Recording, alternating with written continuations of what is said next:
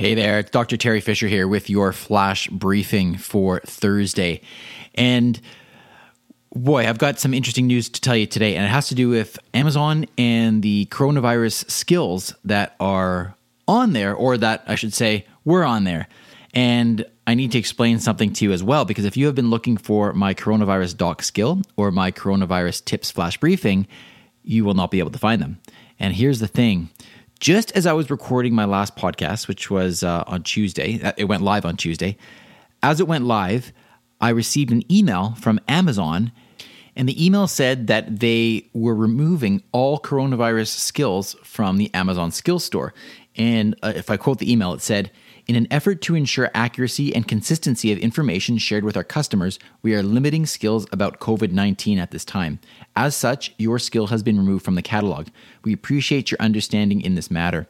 So, very interesting. I mean, I can certainly understand why Amazon is doing this. They want to make sure that there's accurate information out there.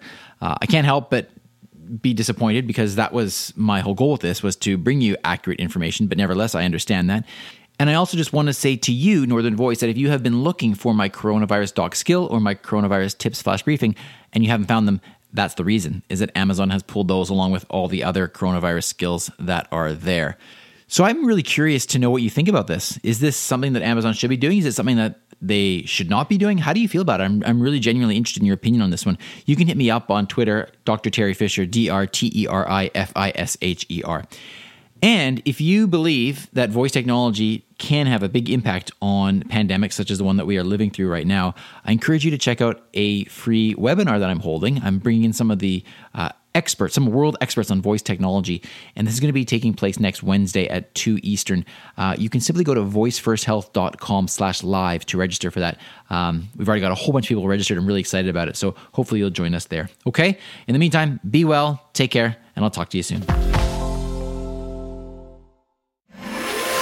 briefcast.fm